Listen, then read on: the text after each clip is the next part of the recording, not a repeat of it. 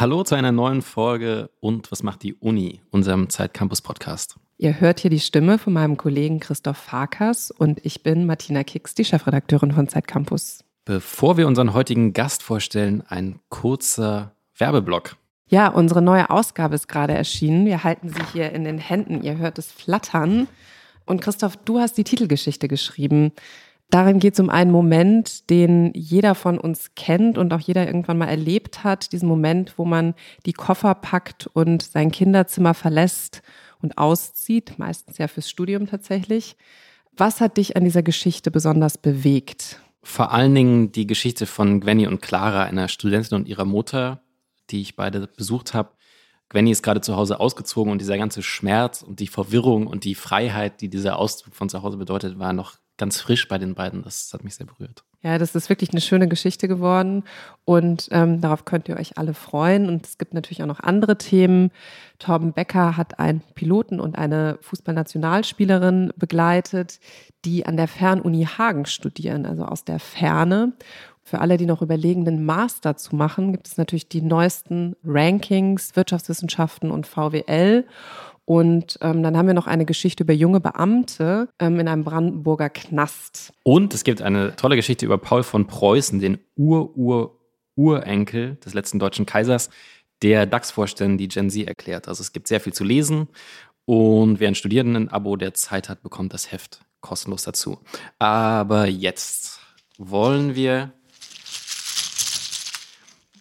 über das Glück sprechen, was dieses Rascheln auslösen kann. Was ihr gehört habt, das sind Scrabble-Buchstaben in einem kleinen grünen Stoffsäckchen.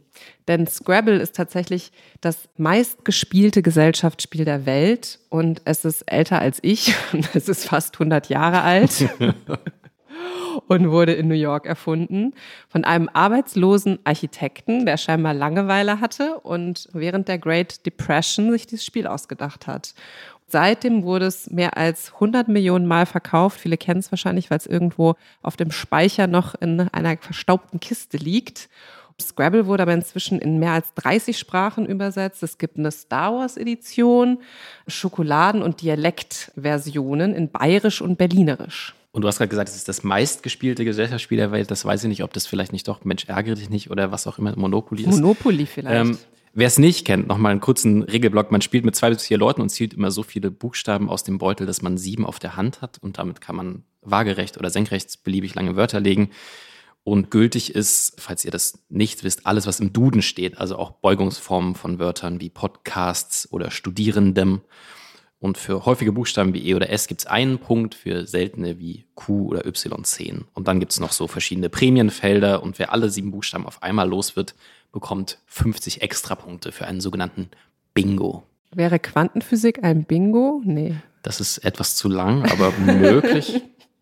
Warum Christoph das genau weiß, das müssen wir natürlich auch erzählen.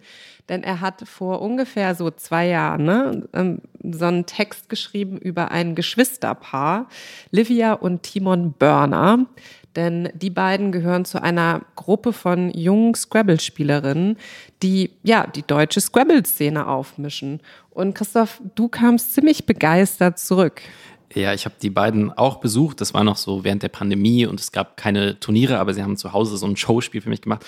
Und alles, was sie erzählt haben von dieser Turnierszene, klang komplett erfreulich. Es gibt eben diese doch nischige Szene von unterschiedlichsten Leuten aus Deutschland, aus Österreich, aus der Schweiz, die sich so ungefähr einmal im Monat zu Turnieren trifft. Und da ist wirklich alles dabei, von Studentinnen bis zu fabelhaften neunzigjährigen Damen, Notfallsanitäter, Klavierstimmerinnen, Galeristen, Mathematiker, Lehrerinnen, so ungefähr zweihundert Leute, die sich völlig in dieses Spiel reingesteigert haben und die Anagramme und Wortlisten auswendig lernen.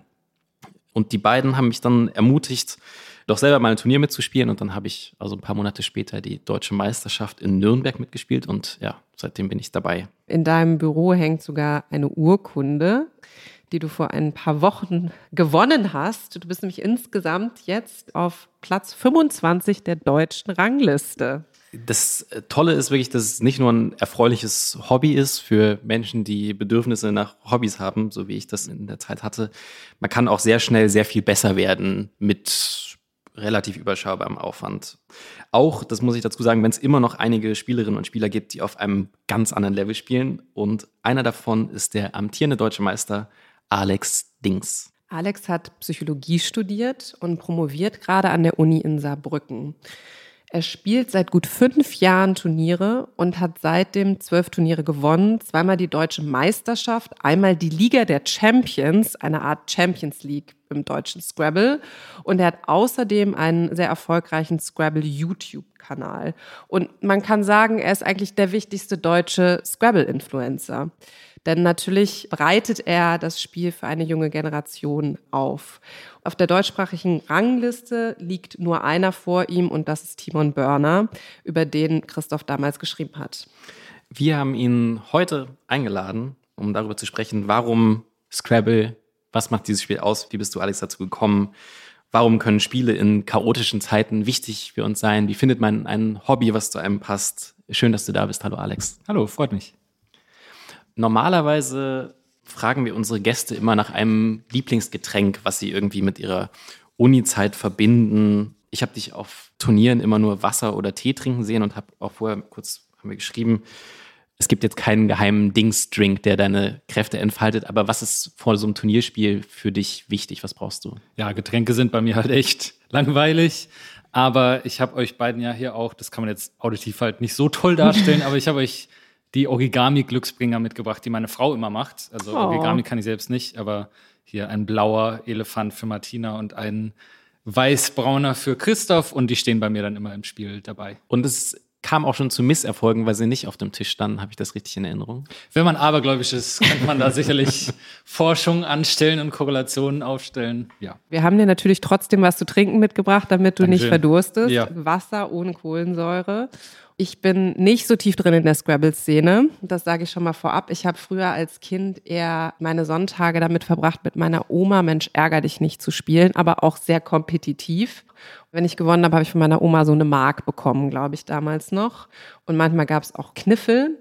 Hast du als Kind schon Scrabble gespielt? Wie hast du angefangen? Ja, ich habe als Kind schon gespielt, aber es war gar nicht unbedingt das wichtigste Spiel. Ich habe mit meiner kleinen Schwester auch oft Kniffel gespielt und zu Hause war es, glaube ich, fast öfter Carcassonne. Was war nochmal Carcassonne? Carcassonne ist das Legespiel mit den Burgen und Wiesen ah, und so weiter. Ja. Das hatten wir gerne und Rummikub auch. Und Scrabble habe ich mit meiner Mutter und auch mit meiner Oma angefangen. Ich weiß aber gar nicht mehr so genau wann. Also mit zehn oder zwölf oder dreizehn mhm. irgendwann. Dann war Als das du irgendwann lesen Ritual. Und schreiben konntest natürlich, ja. Ne? Also. Ja gut, das geht ja schon ein bisschen früher, aber irgendwann wurde das dann ein Ritual mit meiner Mutter, dass wir eigentlich jeden Abend ein Spiel gespielt haben. Und dann vorm Schlafen gehen? Oder? Ich, ich habe nur so ganz vage Erinnerungen mhm. tatsächlich, wie das war, weil das für mich damals so noch gar nicht wichtig war. Und mein Nischenhobby damals war noch ein ganz anderes. Das war noch vom Domino Day bei R T L kommt. die, ist das, die Kettenreaktion, da war ich total fanat. Da hatte ich zigtausend von den Steinen und Scrabble war völlig unwichtig erstmal, aber war einfach ein Ritual, das wir dann hatten. Ja, zu Domino kommen wir gleich noch. Aber kannst du sagen, was dir an Scrabble so spontan gefallen hat? Ich hatte, glaube ich, schon immer eine Affinität zu Sprache und ich fand es dann einfach eine schöne, kreative Art und Weise, das mhm. auszuleben, ja. Du hattest ja schon als Teenager, du hast es gerade gesagt, und dann auch zu Beginn deines Studiums den Hang dazu, Hobbys recht akribisch zu verfolgen. Ja. Auf deinem ja. äh, Scrabble-YouTube-Kanal ja. sieht man das auch noch. Das war ja früher ja ein Domino-Kanal, wie du gesagt hast. Lief unter Anno Domino, äh, schöner Name auch. Du hast so Türme aus bis zu vierzehntausend Steinen gebaut. War das mhm. dein persönlicher Rekord? Das war der Würfel ja. aus vierzehntausend Steinen. Kürzlich hat den jemand überboten aus den U S A mit siebenundzwanzigtausend. Das ist komplett irre.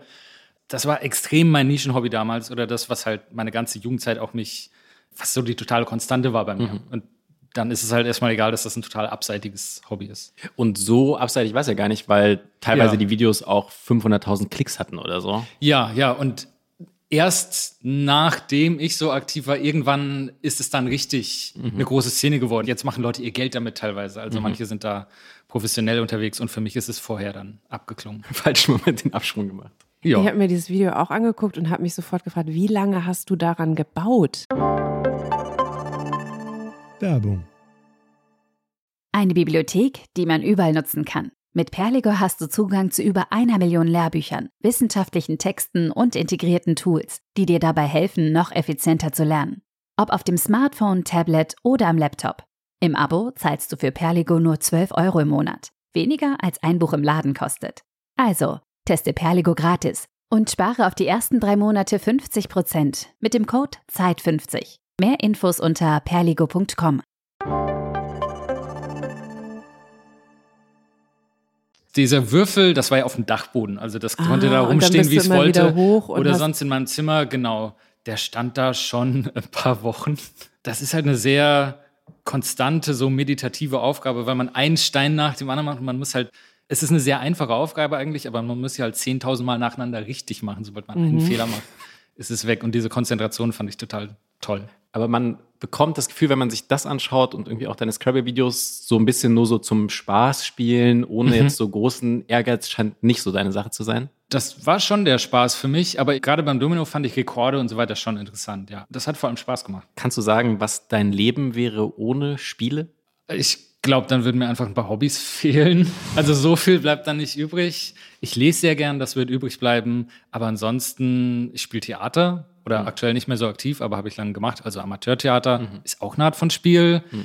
Ich bin im Sportverein, ist auch ein Spiel. Du spielst Floorball. Ich spiele Floorball, genau. Also so Uni-Hockey heißt das manchmal mhm. auch. Mhm. Hockey in der Halle mache ich bei unserem Hochschulsport. Mhm. Und das auch schon sehr lang. Also dann wüsste ich außer Lesen nicht so richtig, was ich sonst noch so machen soll. Mhm. Und sag mal, du bist ja auch Psychologe. Wenn du so mhm. auf so einer Metaebene auf diesen Spielspaß blickst, warum glaubst du, können Spiele wichtig für unsere Gesellschaft sein in Zeiten, in denen alles krisenbehaftet ist und so ein bisschen chaotisch? Ich meine, ich persönlich neige nicht so zum Doomscrolling. Also solange die Krise nicht ganz akut wirklich bei uns in Deutschland ist, trifft mich das, glaube ich, nicht so sehr. Aber gesamtgesellschaftlich würde ich sagen, die Vereine, also Sportvereine, sind in Deutschland schon immer ganz wichtiges Standbein des gesellschaftlichen Zusammenhalts gewesen. Und wenn der im Moment so ein bisschen erodiert, finde ich schon wichtig, dass das aktiv bleibt. Und ich weiß keine Zahlen, ich weiß nicht, ob das zurückgeht im Moment in Deutschland. Doch, aber es, ich, ich habe so Zahlen, Zahlen ja. im Kopf, dass auf jeden Fall irgendwann mehr Leute in Fitnessclubs angemeldet waren als in als Vereinen. Verein. Mhm. Ja, okay. Also es ist schon ein wichtiges Bindeglied. Gerade bei Scrabble-Turnieren ist man auch aus der eigenen Bubble raus und hat mal so gesamtgesellschaftlich den Mix zusammengeworfen. Natürlich auch nicht total alle Ecken der Gesellschaft, aber schon überdurchschnittlich viele Akademiker und Akademikerinnen. Ja, ja, schon, aber nicht ganz so krass wie in meiner sonstigen akademischen Bubble. Also ein bisschen kommt man da raus und hat, hat halt ein bisschen den gesellschaftlichen Zusammenhalt darin. Ja, das finde ich schon wichtig. Du hast mal geschrieben, dass eine deiner äh, Studiegruppen an der Uni Saarbrücken die Psychologie von Brettspielen äh, ja. untersucht. Und ihr habt damals eine kleine Pilotumfrage gemacht, was die beliebtesten Spiele unter jungen Menschen sind. Was genau. waren da so die Ergebnisse? Die, diese Studie läuft gerade, das ist immer ein Studierendenprojekt über ein Jahr. Shoutout an die Studentengruppe, wenn die zuhört. Die sind alle sehr an Brettspielen interessiert. Und das war nur kurz die Vorabumfrage, wie viele Spiele überhaupt bekannt sind, damit wir wissen, nach welchen wir dann detaillierter fragen können. Scrabble ist sehr bekannt, also da sagt natürlich fast niemand, habe ich noch nie gehört, mhm. im Vergleich zu manchen anderen Spielen, wo uns das gewundert hat. Aber wir haben dann auch abgefragt, spielst du das gerne oder nicht? Und das war schon niedriger als bei anderen Spielen. Also es gibt schon viele Leute, die das Spiel einfach nicht mögen, die von Anfang an sagen, das ist nichts für mich, ich mag die Spielmechanik nicht. Mhm. Und was war besonders beliebt? Kann ich mich aus dem Kopf gar nicht so erinnern, aber es hatte mich gewundert. Genau, Monopoly lag über Scrabble. Das fand ich ja. schon bestürzend, muss ich sagen. Wer mag Monopoly ja. im Ernst? Ja. Martina, du hast ja gerade gesagt, eben diese Geschichte des Scrabble aus den Jahren der Great Depression, fast hundert Jahre alt. Als ich gestern im Zug nach Frankfurt gefahren bin, wo wir heute aufnehmen, waren Teenager im Zug, die Doppelkopf gespielt haben und die sich total reingesteigert haben. Ey, warum hast du schon wieder drei Damen? Und warum lachst du immer so blöd, wenn du gewinnst? Stand kurz vor der Eskalation, aber es finde ich schon eine spannende Frage, warum es so manche Spiele schaffen, immer wieder neue Generationen ja. zu begeistern und nicht ja. alt werden. Hast du dazu eine Idee? Ja, ich glaube, die klassischen Spiele haben alle so eine Spielemechanik gefunden oder ein Spielprinzip, das sehr einzigartig ist und das man auch nicht wirklich nachmachen kann. Also es gibt ja auch andere Sprachspiele, es gibt Wordle mhm. seit ein paar Jahren, ne? das, das finde ich persönlich gar nicht ansprechend, mhm. aber viele aus der Scrabble-Szene natürlich schon, aber das kann nicht dieselbe Spieledynamik nachmachen wie beim Scrabble. Und Scrabble hat halt als eine Besonderheit zum Beispiel, dass wir aus diesem riesen Fundus an möglichen Zügen schöpfen, also das ganze Wörterbuch. Wir haben ja quasi den Duden als Spielanleitung und kein anderes Spiel hat so eine lange Spielanleitung. Also das ist einfach ein Alleinstellungsmerkmal. Das kann dann auch ein Teil des Grundes sein, warum manche Leute das nicht mögen, aber es macht es halt einzigartig. Und ich glaube, so sehr einzigartige Spiele überleben lange. Und es ist ein sehr einfaches Spielprinzip natürlich. Kannst du noch einmal erklären, was so der Unterschied für Wordle ist? Weil da gab es ja einen wahnsinnigen Hype auf ja. einmal drum. Wordle funktioniert so, dass man fünf leere Felder hat an Buchstaben und erstmal einfach blind raten muss, welche Buchstaben in dem Wort drin sind. Und dann wird einem angezeigt, der Buchstabe stimmt, aber er ist an der falschen Position. Der stimmt und er ist an der richtigen Position. Und dann kann man sich erschließen, was das Wort ist. Und das kann man halt mit Logik dann recht einfach lösen und dann finde ich, dann ist es jedes Mal sozusagen dieselbe Aufgabe und dann reizt es mich nicht unbedingt. Ah, und bei Scrabble musst du quasi immer wieder... Scrabble ist immer neu. Jedes genau. Spiel ist völlig ja. anders. Ja. Wie bist du damals in die Turnierszene dann reingeraten aus deinem privaten Wohnzimmerspielen? Also meine Mutter und ich haben irgendwann nicht mehr so viel gespielt. Dann bin ich von zu Hause ausgezogen und ich habe es dann wieder aufgenommen an der Uni. Und soweit ich mich erinnere, einfach aus der Langeweile heraus, weil ich Bachelorarbeit gemacht habe, im Labor gesessen habe und immer auf die Leute warten musste, die zum bestimmten Termine kommen. Dann habe ich irgendwann online angefangen, Scrabble zu spielen und dann gemerkt, ich schlage die Leute reihenweise online. Und äh, dann, okay, also ein Scrabble-Talent. Ja, dachte ich mir, okay, vielleicht sollte ich mir mal Turniere angucken und habe geschaut, ob es die gibt. Und dann bin ich zu einem hingefahren. Was genau. hast du da untersucht im Labor? Hast du nicht irgendwie zu FOMO auch geforscht? Das war meine Masterarbeit, mhm. FOMO, also Fear of Missing Out. Die Bachelorarbeit, da ging es darum, wie sehr die Leute, wenn sie im, im Labor eine fälschliche Rückmeldung auf Fragebogen bekommen. Also wenn man ihnen sagt, deine Persönlichkeit ist so und so, aber es ist eigentlich erfunden. Mhm. Ihnen dann aber danach sagt, das stimmt überhaupt nicht, wir debriefen dich jetzt, ob ihnen das dann trotzdem noch nachhängt. Also mhm. die Idee von, von meiner Betreuerin war damals, viele Studien machen das so und lügen den Leuten quasi was vor, mhm. aber eigentlich ist das ethisch nicht vertretbar, weil sie dann länger noch drüber nachdenken. Ja. Und das hat sie dann am Ende auch gezeigt. Aber ich saß, weil ich immer lange warten musste, sehr viel da und habe sehr viel mhm. Scrabble online gespielt. Ich kenne das nur vom Schach. Da gibt es ja auch so Schachcomputer, gegen die man dann mhm. spielt. Ist es beim Scrabble genauso? Wir haben nicht Engines in derselben Stärke wie im mhm. Schach. Also wenn man dann online spielt, dann hat man häufig vielleicht einen Bot, der stur das punktreichste Wort legt, aber null Strategie ansonsten hat. Mhm. Und da gewinne ich dann schon öfter, als ich verliere. Und beim Schach hat man ja gegen die besten Engines keine Chance. Es gibt auch bessere Engines im Scrabble. Da bin ich dann schon auch eher im Hintertreffen. In deinem YouTube-Kanal genau. gibt es so eine äh, Reihe, wo du immer wieder gegen Macondo eben diese höchste genau. K I spielst. Wie ist gerade deine Bilanz? Bei den Videos zehn zu sechsundzwanzig, aber ich spiele privat auch ohne Videos mhm. und da führe ich. Oh. Also weiß ich nicht, ob das daran liegt. Da habe ich, glaube ich, deutlich mehr Glück gehabt in den Spielen. Aber ich verzweifle schon regelmäßig, merkt man in den Videos, gegen die Engine, weil da halt alles rausgeholt wird, was strategisch irgendwie geht. Und das ist dann schon, schon ein tolles Niveau, ja. Aber um nochmal zurückzukommen auf diese Anfänge, du hast dann also gemerkt, du schlägst online alle möglichen Leute, mhm. kamst dann zu deinem ersten Turnier. Wie war das? Hattest du auch so dieses Gefühl wie ich? Es ist einfach so eine interessante Gemeinschaft auch in diese ja. Leute. Wie, wie war das für dich? Ich hatte überhaupt nicht damit gerechnet, dass ich es sozial so interessant finde. Also ich dachte, ich gehe dahin, weil ich dieses Spiel jetzt interessant finde. Und als ich dann wiederkam, fand ich es vor allem klasse, was für ein tolles Erlebnis das war, die ganzen Leute zu treffen. Also das hatte ich irgendwie nicht vorhergesehen. Ich habe mich auf das Spiel vorbereitet und Wörter gelernt und so weiter. Aber das Tolle war dann wirklich, diese Community kennenzulernen. Obwohl da, glaube ich, niemand in meinem Alter war. Mhm. Das war das Westerwald-Turnier. Ja, ja. Das war einfach klasse. Ich erinnere mich noch in der auch sehr erfolgreichen Netflix-Serie Damen Gambit. Da wurde es ja auch so auf diesen Turnieren, ging es ja auch sehr kompetitiv her. Mhm. Ist das in der Scrabble-Szene auch so? Wenn du Christoph jetzt auf dem Turnier bei den Extrasteinen triffst, würdet ihr dann mhm. irgendwie nicht miteinander reden? Wie kann ich mir das vorstellen? Gottes Willen, nee. Also Queen's Gambit habe ich nie geschaut tatsächlich, aber ich kann mir gut vorstellen, dass es auf dem sehr hohen Level bei Schach gerade wirklich sehr ernst zugeht. Bei Scrabble ist es sicherlich auch nochmal ein Unterschied, ob man jetzt bei der englischsprachigen Weltmeisterschaft okay. ist oder beim, beim Westerwald-Turnier, wie gesagt, in Altenkirchen. Also da sind schon alle Kumpels. Es ist ein anderes Gefühl, beim Turnier gegeneinander zu spielen. Also das geht, glaube ich, allen so. Wenn wir mhm. jetzt gleich hier irgendwie zwei, drei Freundschaftsspiele spielen, dann wollen wir auch beide gewinnen. Aber es ist schon ein anderes Gefühl, als beim Turnier zu spielen. Aber natürlich gönnt man sich da alles. Und die paar Leute, die Trash-Talk machen, machen das voll ironisch. Okay, Trash-Talk heißt bisschen... Der Timon, der schon erwähnt wurde, ist da leidenschaftlich dabei. Aber da ist ganz klar, dass alles, dass alles ironisch ist. Ich habe ja eben mich schon als Anfängerin geoutet und ähm, will mich gern in den Sog hineinbegeben. Hast du so ein paar Tricks, wie ich so relativ am Anfang vielleicht nicht Christoph schlagen kann, aber zumindest ein paar Freundinnen oder ja. meine Tante? Ja, ja. Also Scrabble ist ja vordergründig ein Sprachspiel, aber die Tipps, die man da geben würde, haben sehr wenig mit Sprache zu tun erstmal. Und das Spielbrett hat ja verschiedene Prämienfelder, doppelte Wort- und dreifache Wortfelder und Buchstabenfelder auch.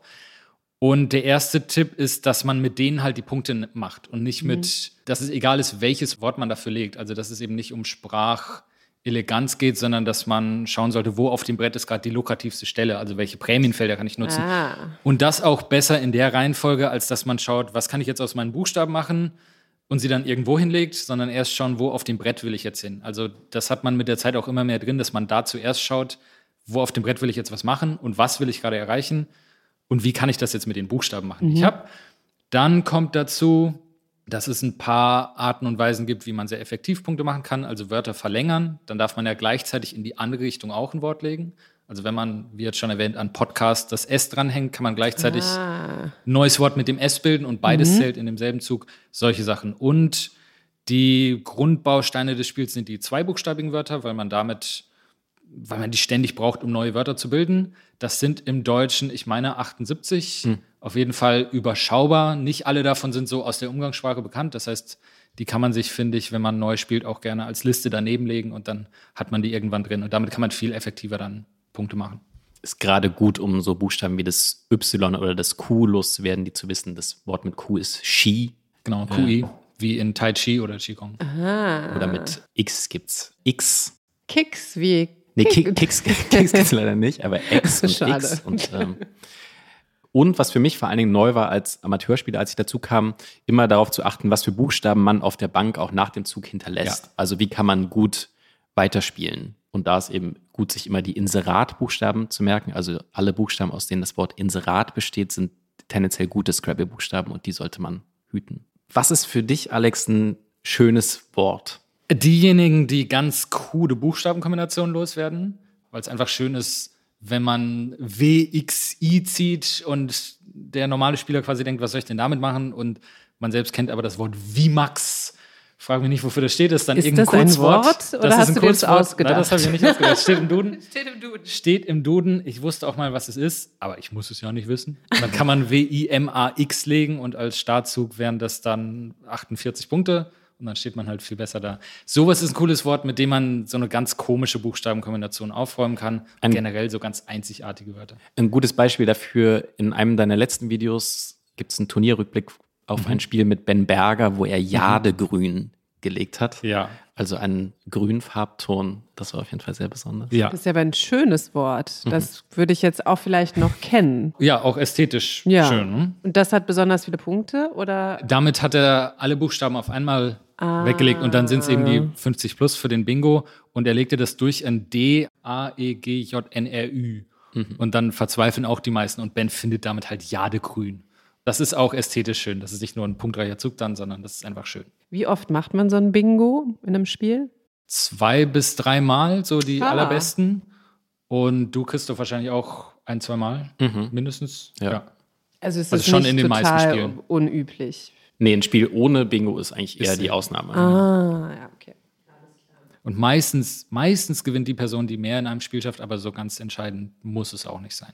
Ja. Du hast gerade schon über Talent gesprochen. Was würdest mhm. du sagen, ist wichtiger Talent oder Fleiß? Oh, die Frage kann man ja in jedem mhm. Gebiet eigentlich so beantworten, dass es interagieren muss. Ja. Aber es ist, glaube ich, schon viel Talent dabei, weil die Leute, die ganz oben landen bei Turnieren, schon sehr viele so grundlegende Gemeinsamkeiten haben. Das merkt man schon. Aber da gehört bei eigentlich allen auch dazu, dass sie immer dazu lernen wollen. Mhm. Und dadurch ist der Fleiß dann auch drin, ja. Und auch Disziplin, oder? Man muss ja wahrscheinlich, wie viel übt ihr jeden Abend? Ja, hat für mich persönlich wenig mit Disziplin zu tun, weil es mir Spaß macht.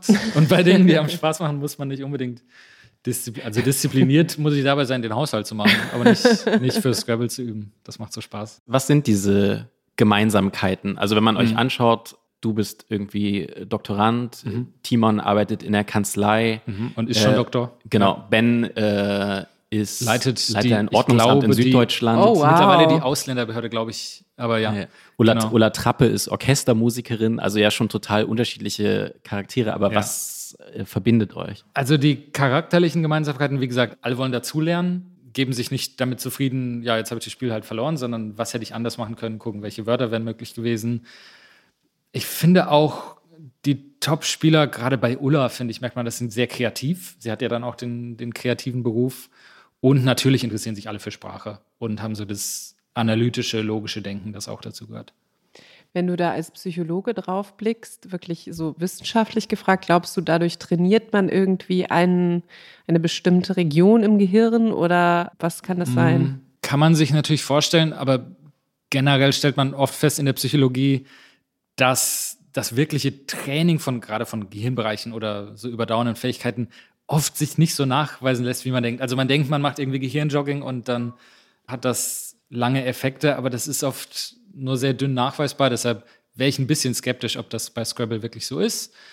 Aber wenn, könnte ich mir schon vorstellen, dass es so das rationale Denken oder das logische Denken mhm. trainieren kann und ja, die, die Art, wie man Entscheidungen trifft, weil man das im Spiel halt die ganze Zeit machen muss. Ja. Du hast ja schon gesagt, du bist akribischer als wahrscheinlich dann doch neunzig, fünfundneunzig ja, Prozent ja, der anderen ja. Spielerinnen und Spieler, lernst eben sehr systematisch Anagramme aus den mhm. wahrscheinlichsten und auch unwahrscheinlichsten Buchstabenkombinationen. Ja. Du analysierst deine Spiele danach mit Software, um zu ja. schauen, was wären die besten Züge gewesen. Was sind für dich gerade die wichtigsten Tools und was für Wortlisten lernst du gerade? Also ich habe die Engine, die ich immer mal in meinen Videos zeige, die ist nicht so ohne weiteres ähm, mit der deutschen Wortliste zu bedienen. Deshalb kann ich da nie empfehlen, holt euch die. Hm. Aber da gibt es andere Möglichkeiten, kann man auch in meinen Videos sehen. Damit werden die Züge simuliert, also welcher hätte mir die beste Gewinnchance gegeben. Und so direkte Rückmeldung finde ich immer am, am nützlichsten, hm. weil man daraus dann halt am unmittelbarsten lernt und dann bleibt es im Gedächtnis hängen. In der Situation hätte ich das und das machen sollen, dann kann ich es übertragen. Wortlisten, im Moment lerne ich die englische, mhm. weil ich ein englisches Turnier spiele in Berlin im Juni und mein erstes. Mhm. Das heißt, da muss ich mir ganz viel aneignen, sonst hat man keine Chance. Es sind wie viel mehr Wörter als im Deutschen? Es sind ungefähr gleich viele bis acht Buchstaben, aber da ist mehr komisches Zeug drin. Also mhm. so alles von Shakespeare ist dann auch enthalten. Das heißt, nur mit dem normalen Schulwortschatz aus dem Englischen kommt man nicht so weit. Begriffe wie also? Was sind so obskure englische Begriffe? Das beste Wort eigentlich in der englischen Wortliste ist Prenzy, also P R E N Z I E, weil das bei Shakespeare auftaucht, aber als Druckfehler. Das Wort gibt es eigentlich nicht. Es wurde nur mal in einer Shakespeare-Edition falsch gedruckt, in einer der ersten Auflagen.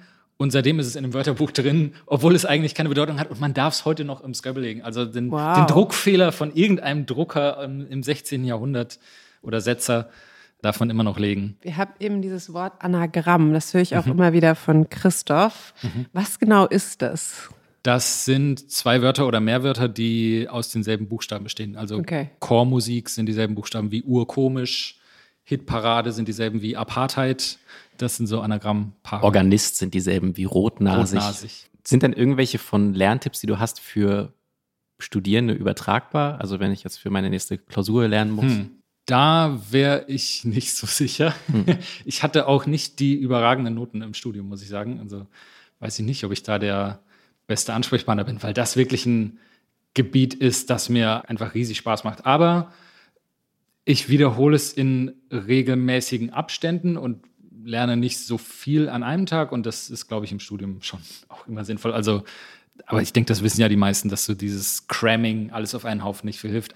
Ging mir auch im Studium so, dass man es dann am Ende doch oft so macht, direkt vor der Klausur. Ich habe mal drei schnelle Rätsel, um das zu Ui. unterstreichen, wie so ein Äh, das muss Christoph machen. Ja, Scrabble-Gehirn ja. funktioniert. Das erste ist A E E G I T U. Geitaue. Okay.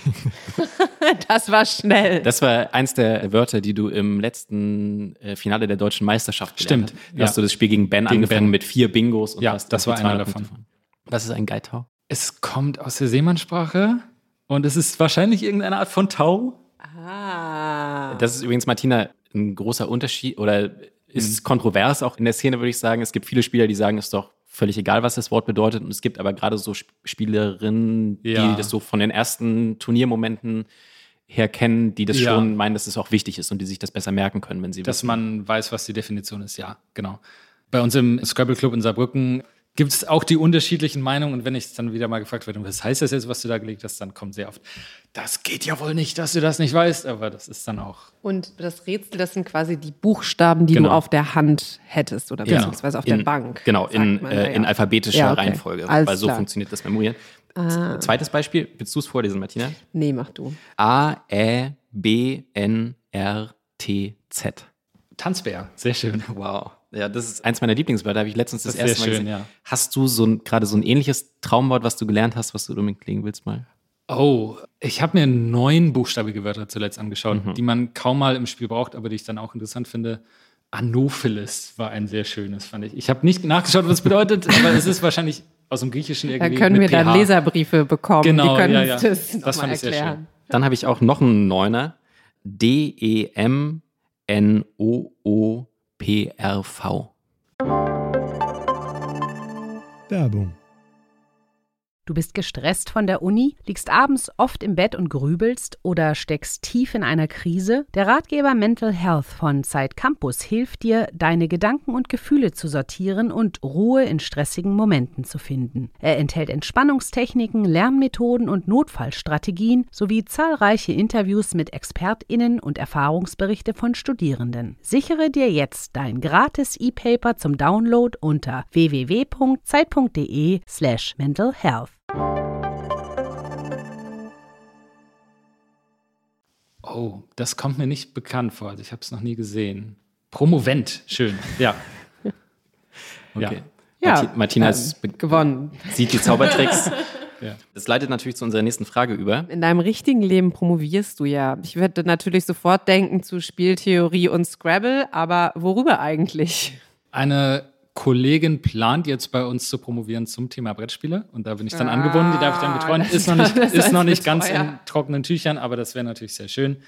Ich bin angebunden an die Zwillingsforschung, die mein Chef macht, also der Professor Spinat, der unsere Arbeitseinheit leitet, ist schon seit Jahrzehnten an Zwillingsforschung dran und hat ah, eine große, große Studie mit ins Leben gerufen mit Zwillingspaaren und das ist so ein Riesending, dass da viele, viele Leute dran arbeiten, die auszuwerten und da gehört meine Promotion dann auch dazu. Spannend. Und dann unterrichtest du wahrscheinlich auch. Und wie ist das dann bei deinen Studierenden? Wollen die dann nochmal nach der Vorlesung kurz mit dir eine Runde Scrabble spielen? Oder?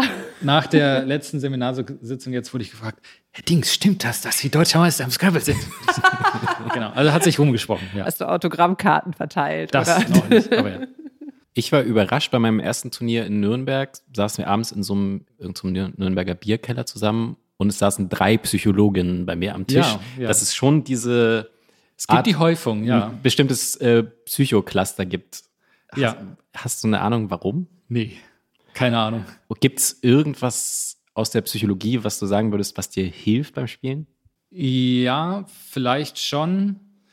Also man kann Psychologie schon studieren, ohne irgendwas über sich zu lernen. Mhm. Das geht. Man lernt ja vor allem sehr viel über Statistik dann erstmal und Forschungsmethoden, was mich auch sehr interessiert. Aber ja, es geht ja beim Spiel, also Scrabble, gerade beim Turnierlevel, geht es eigentlich in jedem Zug um Entscheidungsfindung. Also nicht nur, welches Wort ist jetzt richtig, sondern an welchem Punkt entscheide ich zum Beispiel, jetzt bin ich mit dem Zug zufrieden. Man hat ja nur dreißig Minuten fürs ganze Spiel. Also diese, dieses Meta-Level, wie trifft man in so einer unsicheren Situation die besten Entscheidungen? Finde ich schon sehr interessant. Und welche Denkfallen gibt es da vielleicht? Und da kann man schon aus der Psychologie Dinge mitnehmen, ja. Eine Sache, die ich immer sehr beobachte, ist, also alle, die mit Psychologie zu tun haben, kennen das Stichwort Attribution. Wie geht man mit Misserfolgen um mhm. und mit Erfolgen? Man kann beides entweder auf sich attribuieren und sagen, ich war schuld, beziehungsweise ich habe mir das verdient, oder die Umstände waren es. Und beim Scrabble geht das so stark, weil mhm. man alles auf den Buchstabenbeutel schieben kann, wenn man verloren hat. Mhm. Alles war Pech. Und wenn man gewonnen hat, dann hat man total genial gespielt. Und man, ja. Ich finde es sehr interessant, immer zu beobachten. Genau. Äh, ich glaube, Livia hat das in eurem Interview gesagt, mhm. das ist das Tolle an dem Spiel. Ja.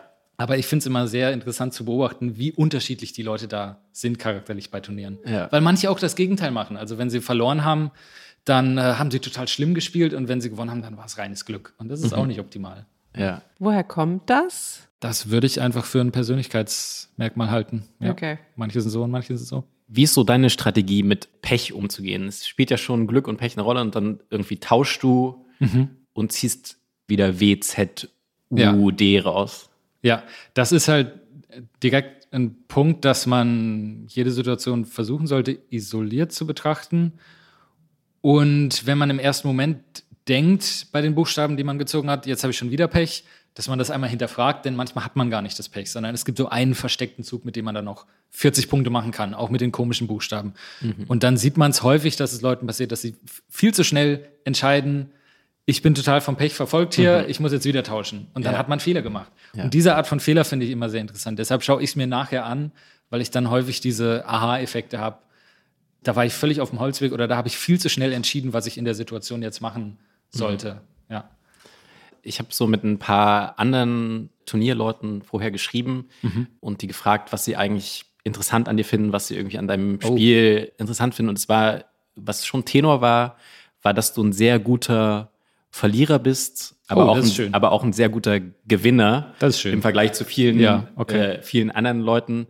Was würdest du sagen, wie kriegst du das hin? Irgendwie auch nach so einer Klatsche, wo die Gegnerin fünf Bingos macht und du einen und du verlierst mit dreihundert Punkten, dass sich das irgendwie nicht so am Boden zerschmettert wie so ein Spieler wie mich zum Beispiel. Ja, also zum einen passiert es mir nicht oft. Ja. Kommt nicht oft vor. Aber, und dadurch ist es ein bisschen leichter. Aber du hast jetzt beim letzten Turnier am Ende verhältnismäßig ja, viele Spiele verloren. Ja, ich hatte beim letzten Turnier vier Niederlagen in Folge, was ich noch nie hatte und bin, ich glaube, mit sechs null ins Turnier gestartet und mhm. später hatte ich eins zu sechs in den letzten Spielen. Mhm. Fehlten die Origami-Tierchen? Die haben zeitweise gefehlt. Ja, oh. wer weiß, wer weiß. Genau, ich habe sie vergessen. Erstens kommt es natürlich mit der Erfahrung mhm. und das Analysieren nach den Spielen, glaube ich, hilft mir da auch. Dadurch lernt man auch einzuschätzen, was wirklich Pech ist und was nicht. Und dann hat man nicht so die Unsicherheit im Spiel. Denn ich glaube, das kommt schon sehr stark daher, dass man nach dem Spiel nicht weiß, war das jetzt Pech oder habe ich total schlecht gespielt. Und ich kann es dann meistens schon relativ genau einschätzen. Und dann, dann gibt es da nicht viel zu grübeln nach dem Spiel, weil ich entweder weiß, okay, ich habe ein paar Fehler gemacht in den Zügen, aber passiert halt, nächstes Spiel. Oder da war wenig zu machen in dem Spiel. Und also in beiden Fällen hat man halt wenig Grund, sich dann zu ärgern. Du hast es eben gesagt, dass du dir jetzt so die englischen Worte drauf schaffst. Mhm. Scrabble gibt es ja auch im englischsprachigen Raum. Und da es stand damals auch in Christophs Text, da gibt es ja wirklich so Turniere, wo man so zehntausend Dollar ja. bei der W M in ja. den U S A gewinnen kann. Also hier in Deutschland, habe ich gehört, gibt es eher so, wenn du deutscher Meister wirst, so ein Huni oder so. Oder was hast ja. du denn? Deutsche Meisterschaft also, sind, sind fünfhundert, das ist schon, ah, das ist schon okay. ordentlich. Aber es ist natürlich eine ganz andere Szene, ja. Also in vielen Ländern, die man vielleicht gar nicht als die ersten auf dem Schirm hätte, aber Pakistan, Nigeria, ach, krass. Indien, Sri Lanka, in Thailand dieser, auch. Thailand, klar, mhm. Thailand auch, ja. In vielen dieser Länder wird es in den Schulen ganz stark gemacht als pädagogische ah, Maßnahme. Und kürzlich habe ich ein Video gesehen, ich glaube aus Sri Lanka oder Pakistan, weiß nicht, mit einer riesigen Festhalle, Turnhalle, wo dann bestimmt tausend Schulkinder saßen krass. Und ein Turnier hatten, also neun oder zehn oder so, lauter Kinder und alle mit den Spielbeuteln in der Hand, alle gleichzeitig ein Riesengeklacker. Oh, da geht dir das ähm, Scrabble-Herz auf. Absolut. Und dadurch, dadurch kommen natürlich auch viel mehr Talente. Und deshalb ist die englischsprachige Szene viel größer. Das ist eben weltweit, also auf jedem Kontinent eigentlich. Also vielleicht Südamerika, aber Australien, wie gesagt, in Afrika ganz groß. Die Weltmeisterschaften sind komplett global zusammengemischt. In Nigeria gibt es auch Leute, die davon leben können. Die davon leben, ja. Und dann ist man professioneller Scrabble-Spieler und ja, lebt die, von den Preisgeldern? Die Preisgelder reichen nicht unbedingt. Dort geben viele dann auch ja, Unterricht einfach. Mhm. Einer der Topspieler aus Nigeria, Wellington Jigarey, hat auch vor ein, zwei Jahren schon geschrieben, er hört auf, er lässt es bleiben, weil er sich nicht ausreichend wertgeschätzt fühlt. Es reicht nicht für eine Karriere, mhm. es wird nicht mehr so gefördert wie früher. Er spielt ja. jetzt doch wieder weiter, aber es ist also... Ja, es ist schon schwierig, damit wirklich den Lebensunterhalt zu machen, denke ich. Aber es ist eine völlig andere Szene dort. Wenn du es könntest, würdest du es machen? Ich mag meinen Job, den ich jetzt habe, schon sehr gern. Also weiß ich nicht, ob ich den würde aufgeben wollen. Aber wenn das möglich wäre, klar, perspektivisch. Es ist halt mein größtes Interesse, deshalb klar. Du versuchst ja nicht nur für dich zu spielen und auf Turnieren zu spielen, sondern du hast ja, ich habe dich eben schon Scrabble-Influencer genannt. Ja. Ich hoffe, das hast du nicht als Beleidigung empfunden. Du hast den größten YouTube-Scrabble-Kanal in Deutschland. Den ich habe den auch. einzigen YouTube-Kanal in Deutschland. Das ist, glaube ich, die Sichtweise, ja. Du hast ja ein paar tausend Abonnenten und also man sieht auch die Aufrufe, also die Leute gucken sich das an. Warum war das für dich so wichtig, das auch ja, ins, ins Internet zu bringen und dir da so eine Fanbase aufzubauen?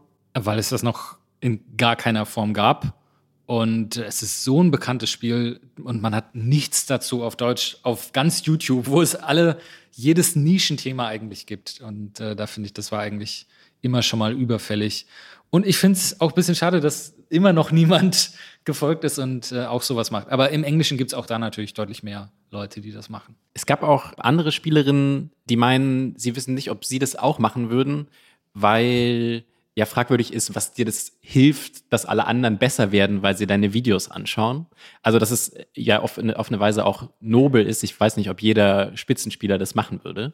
Ja gut, aber was geht mir verloren, wenn die anderen Leute besser spielen? Dann habe ich umso mehr spannende Spiele. Also ich wüsste nicht, was da, was mir da verloren geht. Weil ihr jetzt am Anfang gesagt habt, ich habe zwölf Turniere gewonnen bisher. Da, also da fehlt mir nichts, wenn dann kein dreizehnter dazu kommt. Und sag mal, es gibt dieses eine Video, das hat, glaube ich, so eine halbe Million ja. Aufrufe. Nigel. The genau. French Scrabble Champion who doesn't speak French. Kannst du vielleicht mal erzählen, was das für eine Geschichte ist? Ja, ich habe es auf Deutsch gemacht, das Video, da wurde es nicht viel gesehen. Dann habe ich es auf Englisch ah. nochmal gemacht für, die englische, für das englische Publikum. Und da wurde es auch erst nicht gesehen und dann ging es durch die Decke.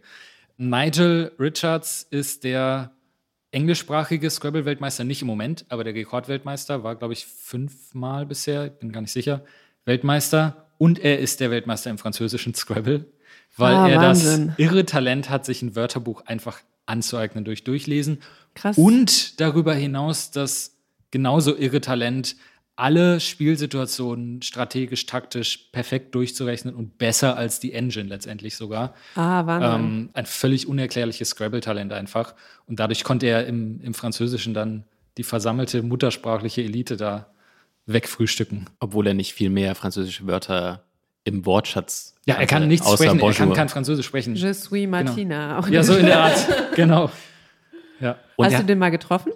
Ja, einmal. Wir hatten englischsprachige Weltmeisterschaft in England und da haben wir ein deutsches Randturnier gemacht, da ah. habe ich ihn getroffen. Und dann ist er, kam er bei Timon und mir am Spielbrett vorbei, nachdem Timon gerade hundertneunzig Punkte Zug gelegt hat und wir haben so aufs Spielbrett gezeigt und dann halt so, oh ja. Genau. Respekt von ganz oben. So in der Art, genau. Freundliches Nicken. Ja. Was macht ihn zum besten Spieler aller Zeiten? Also du hast gesagt, schon diese krasse Fähigkeit, ist das ist sehr umstritten, dass es sowas wie ein fotografisches Gedächtnis gibt, aber hm. man muss es halt so nennen, hm. weil er halt auch selbst sagt, ja, wenn ich das gesehen habe, dann habe ich es halt im Gedächtnis, aber Krass. man weiß eben nicht, wie es funktioniert. Aber für mich ist fast das Beeindruckendere wirklich, wie er die Spielsituation löst, weil hm. Scrabble so kompliziert sein kann in manchen Situationen, dass man denken sollte, das kann man nicht durchrechnen, so im Zeitdruck unterm Turnierspiel, wenn manche Situationen selbst die Engines, wie gesagt, bis heute nicht lösen können. Und irgendwie kann der das. Es ist auch kein Schummeln oder so dabei, also keine Computerunterstützung, weil er das seit den neunziger Jahren macht. Und da war schon mal gar nicht an sowas zu denken. Ja, wenn er auf Deutsch irgendwann spielen würde, dann könnten wir alle, alle einpacken. Ja, ja. Timon hat damals gesagt, dass er sich manchmal bei Zügen fragt, was würde Nigel was würde tun? Nigel tun, ja. Hast du ja. den Gedanken auch manchmal? Ich habe auf jeden Fall viel aus seinen Spielen gelernt. Also ich schaue mir alle seine Spiele an, die ich kann, auch wenn es auf Englisch ist, aber es gibt ja Erklärungen, was er da macht und mhm. warum er das macht. Da kann man sehr viel draus lernen, habe ich schon einiges für mich übernommen, was nicht heißt, dass ich es wirklich so nachbauen kann, aber ja. ich versuche es. Im Schach gab es ja auch die große Debatte um Betrügereien. Ja. Wie ja. ist das im Scrabble? Gibt es da auch so einen kleinen Knopf, den da einer von euch mal im Ohr hat und Engines, die dann heimlich die Züge nachbauen. Die berüchtigten Analkugeln, die es ja beim genau, Schach gab. Genau, Darauf genau. wollte ich jetzt nicht eingehen, aber du hast es getan, Christoph. Aber genau deshalb hatte ich gerade schon betont, dass es bei Nigel kein Schummeln ist, weil das bei dem Video dann natürlich ein paar Leute kommentiert haben, das kann doch nicht echt sein, aber es ist bei ihm halt völlig klar, da ist alles in Ordnung. Im Scrabble bei uns im Deutschen jetzt, also keine Form von Schummeln, soweit ich weiß, jemals geschehen, würde auch auffallen, weil Schummeln daraus bestehen müsste, also Knopf im Ohr mit Engine ist schon sehr weit fortgeschritten, dass das jemand machen würde, aber sonst würde Schummeln daraus bestehen, dass man halt heimlich irgendwie in den Beutel schaut und sich die guten Buchstaben rauszieht. Und das würde auffallen, weil man mit der Zeit merkt, die Person hat immer wieder das Buchstabenglück, spielt aber eigentlich nicht so gut. Also okay. das wird man merken, dass da eine Diskrepanz ist zwischen der eigentlichen Spielstärke. Im englischen Scrabble gab es das schon. Da ist es schon vorgekommen, dass Leute sich die Jokersteine vom Spiel äh, geholt haben und dann versteckt haben. Dann aus der Hosentasche ja. gezogen. So in der Art, so, genau. Okay. Ja. Ist dir denn Freude am Spiel oder Ehrgeiz wichtiger, kann man das sagen? Jemand hat, jemand hat mich vorher gefragt, würdest du lieber zu Turnieren fahren, wenn es jetzt so zehn Timons gäbe? Oh, also ich fand es jetzt sehr schön in Aachen, wo mhm. du auch warst, wo wir das Turnier hatten nach Rating aufgeteilt mit einer Spitzengruppe, wo man nur schwere Spiele hat. Hat ja, mir sehr mich, viel Spaß gemacht. Für mich noch schwerere Spiele. Hat mir sehr Spaß gemacht. Also du warst ja gerade so in die Gruppe gerutscht mhm. und dann bist du aber schon in der Mitte gelandet, oder? Mhm. Also hast du ja sehr gut geschlagen. Das fand ich schon toll. Also ist mir lieber, als wenn es so ein großer Ratingunterschied vorher ist, dass keine Spannung aufkommt und dass die Leute dann vorher auch schon mir, zu mir sagen, oh Gott, jetzt muss ich gegen dich spielen, das wird total furchtbar. Das zieht dann ein bisschen runter. Aber ich mag eigentlich beides gerne. Also ich finde es schön, wenn wir es auch manchmal sehr durchmischt haben. Zittern die Leute dann, wenn sie gegen dich spielen? Ja, manche schon, ja. Auf jeden Fall. Ja, ja, ja, kommt schon vor. Ja. The legend is coming. Umso mehr freuen sie sich, wenn sie dann gewinnen, weil es ah, halt doch auch lässt vorkommt. Lässt du manchmal auch gewinnen oder nee? Das ich lasse niemanden gewinnen, aber okay. Ja, die Leute freuen sich dann sehr. In Christoph-Text hast du damals erzählt, dass Scrabble auch dein Leben verändert hat. Weil ich meine Frau danach dann getroffen ja. habe. Genau, ja, ja. Wie war das nochmal? Das ist natürlich eine ganz lange Geschichte, aber ich habe sie halt eine Woche nach diesem ersten Turnier getroffen, wo ich schon erwähnt hatte, dass mich das total beflügelt hat, weil das so ein tolles Erlebnis war. Ich bin ansonsten ein super introvertierter Mensch. Und dann wäre es vielleicht nicht dazu gekommen, dass wir wirklich dann Kontakt aufgenommen und gehalten hätten. Also meine Frau ist extrem extrovertiert. Wir haben uns bei einer Fairtrade-Konferenz getroffen, die wir am Saarbrücker Campus mit organisiert haben. Und genau, war eine Woche nach diesem Turnier. Wie gesagt, sie ist sehr extrovertiert. Das heißt, dass da Kontakt zustande kommt, das war schon allein von ihr. Aber ich glaube, das war sehr gutes Timing, dass es mir so gut ging gerade zu der Zeit, sonst wäre ich da. Denn ich musste dann danach schon dranbleiben. Und sie spielt auch Turniere und sie deine Mutter auch. Ja, genau, genau. Meine Frau Frieda spielt auch, oder hat ein paar Mal gespielt. Das mhm. war für sie mehr so ein Beweis, dass sie es kann, mhm. weil sie ja Asperger-Autismus hat. Und dann ist es natürlich eine ganz andere, sind ganz andere Voraussetzungen, in so einem großen, mhm. lauten Saal zu spielen. Sie hat das ein paar Mal geschafft. Und jetzt weiß ich nicht, ob sie das nochmal macht, weil natürlich der Stress überwiegt. Aber war toll für sie, das zu schaffen. Und meine Mutter spielt auch öfter Turniere. Tritt gelegentlich als Favoritenschreck auf. Ja, absolut. Hat sie Macht gegen dich gewonnen schon? Ich habe gegen sie, glaube ich, noch nicht gespielt. Ah ja, okay. Macht ihr manchmal so dann Familien-Scrabble-Turniere? Ja, oder?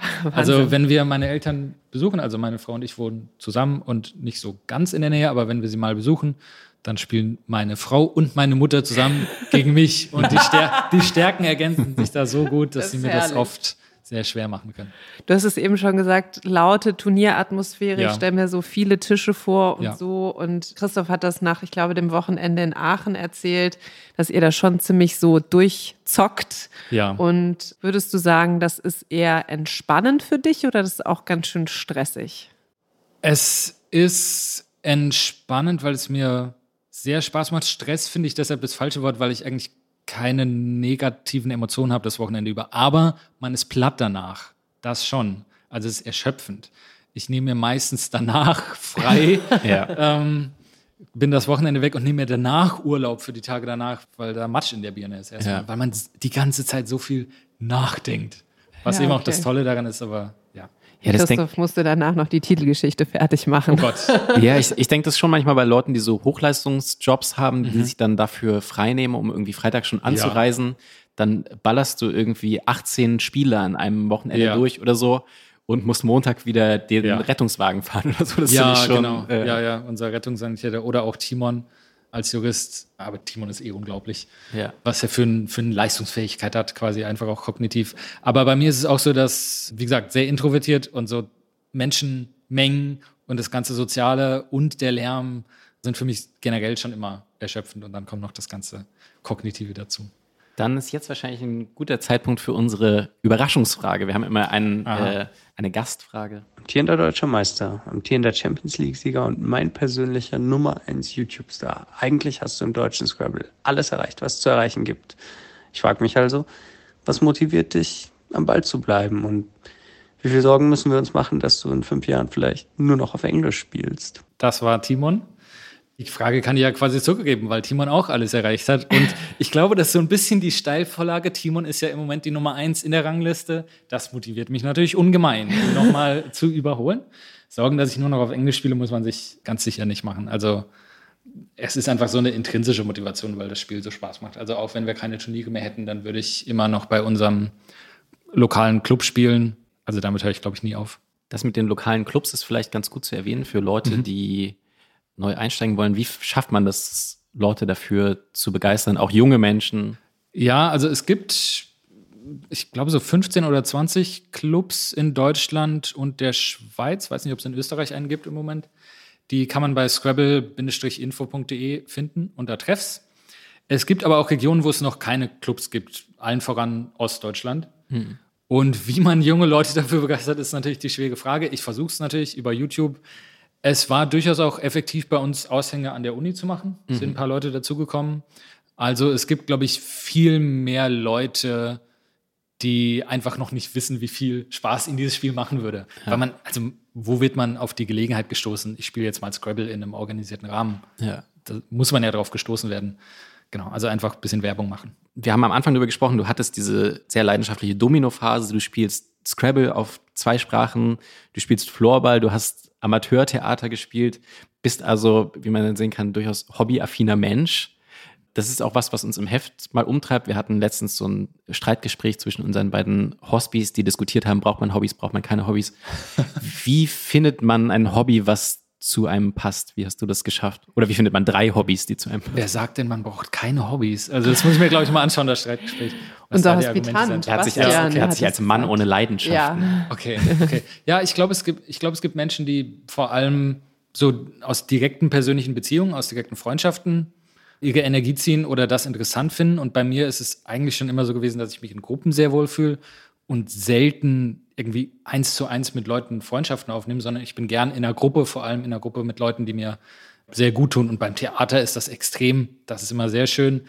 Und auch beim, beim Scrabble ist es so, dass ich mich da wohlfühle. Das heißt, ich hatte, glaube ich, bei den Hobbys jeweils einfach Glück, also mhm. ausprobiert und es hat gut gepasst. Aber wenn ich irgendwo hinkäme, wo ich dann merke, also mit den Leuten hier, der Vibe passt mhm. mir nicht, dann würde ich es halt bleiben lassen. Und sag mal, wenn du so über deine Hobbys nachdenkst, also Zwillingsforschung ist jetzt ja auch kein nine to five Job, würde ich mal sagen. Mhm. Promovieren sowieso nicht. Ja. Also das sind ja, ja schon eher ja, aufwendige Tätigkeiten. Wie viel würdest du sagen, so wenn du so auf deine Woche blickst, wie viel Arbeit ist Promotion, wie viel Arbeit fließt ins, oder wie viel Zeit fließt ins Hobby? Also ich habe eine halbe Stelle und das auch schon immer so gehabt und dadurch geht's gut. Natürlich kommt mit der Promotion, gehört das immer noch so ein bisschen dazu, aber ich habe, glaube ich, auch wirklich Glück gehabt in dem konkreten Fall mit der Arbeitseinheit, wo ich bin, mit dem Professor, wo ich bin, dass man da nicht so gegängelt wird, wie es, wenn man sich umhört, schon auch öfter mal vorkommt. Das heißt, dadurch geht's. In der Freizeit ist bei mir halt schon viel Scrabble. Wie viele Stunden in der Woche? Schwer zu sagen. Also das Wörterlernen ist für mich auch so ein bisschen das Entspannen, wenn ich nach Hause komme, dass ich erstmal runterfahre, weil ich das auch brauche, sensorisch, Raum abdunkeln und so weiter. Und dann lerne ich Wörter, mache ich auf dem Handy, mache ich eine Stunde und dann bin ich wieder erfrischt. Mhm. Und das ist eigentlich das, was ich, was ich jeden Tag mache. Und dann kommt halt je nach Zeit dazu, dass ich Videos mache und so weiter. Du hast noch ein Rätsel zum Schluss, Christoph. Ui. Ja, wir haben nochmal Timon mit einem natürlich ha, nicht besonders. Das werde ich nicht lesen können, das weiß ich jetzt schon. Ein kurzes Rätsel noch. Für dich wahrscheinlich eigentlich viel zu einfach. Denk dir die Buchstaben D E G I I M N N R. Was machst du daraus? Habe ich spontan nicht. Ist das ein Unterschied für dich, ob nicht. du die vor dir liegen siehst oder ob du das hörst? Kaum, eigentlich nicht, nee. Ich kann sie dir noch einmal sagen, dann können wir die Abmoderation machen und dann hast du am Ende nochmal die Chance. Also die Buchstaben sind D E G I I M N N R. Alex, vielen, vielen Dank, dass du extra hier nach Frankfurt gekommen bist. Wir durften im Studio Z X hier aufnehmen. Vielen Dank, Steffen, dass du den Konferenzraum reserviert hast und uns Gummibärchen und die besten Schokokekse hingestellt hast. Ansonsten schaut euch Alex' Videos an. Auf YouTube findet ihr ihn unter Alex Dings. Auf Scrabble-Info, was wir schon erwähnt haben, findet ihr aktuelle Turniere und alles mögliche Material. Auf der Seite woogles punkt io, W O O G L E S punkt io oder in der App Scrabble Go könnt ihr online spielen. Und vergesst vor lauter Scrabble vor allen Dingen nicht, unsere neue Zeit Campus-Ausgabe zu kaufen oder ein Studie-Abo abzuschließen. Und danke auch nochmal an Pool Artist und Lisa, die uns hier aufgenommen hat und das gesamte Podcast-Team von Zeit Online. Falls es euch die Folge gefallen hat, abonniert uns, schreibt uns, schickt uns einen Vorschlag für eine Gästin oder einen Gast und wir freuen uns immer über Feedback. Lasst uns einen Stern bei Spotify da. Und Stern hat übrigens zehn Anagramme, habe ich nochmal nachgekauft, zum Beispiel Enters, Ernste und Tresen. Also danke fürs Hören und bis bald. Und Alex, hast du es jetzt? Also wenn es Englisch wäre, würde ich Reminding legen, aber ich glaube nicht, dass... Thema, es ist das komplett das richtige Wort. Reminding ist, ist ein gültiges deutsches Wort. Auf Deutsch gültig auch. Okay, wow. Das letzte Rätsel wurde geklärt. Wir hören uns in einem Monat wieder. Bis dahin. Ciao. Tschüss.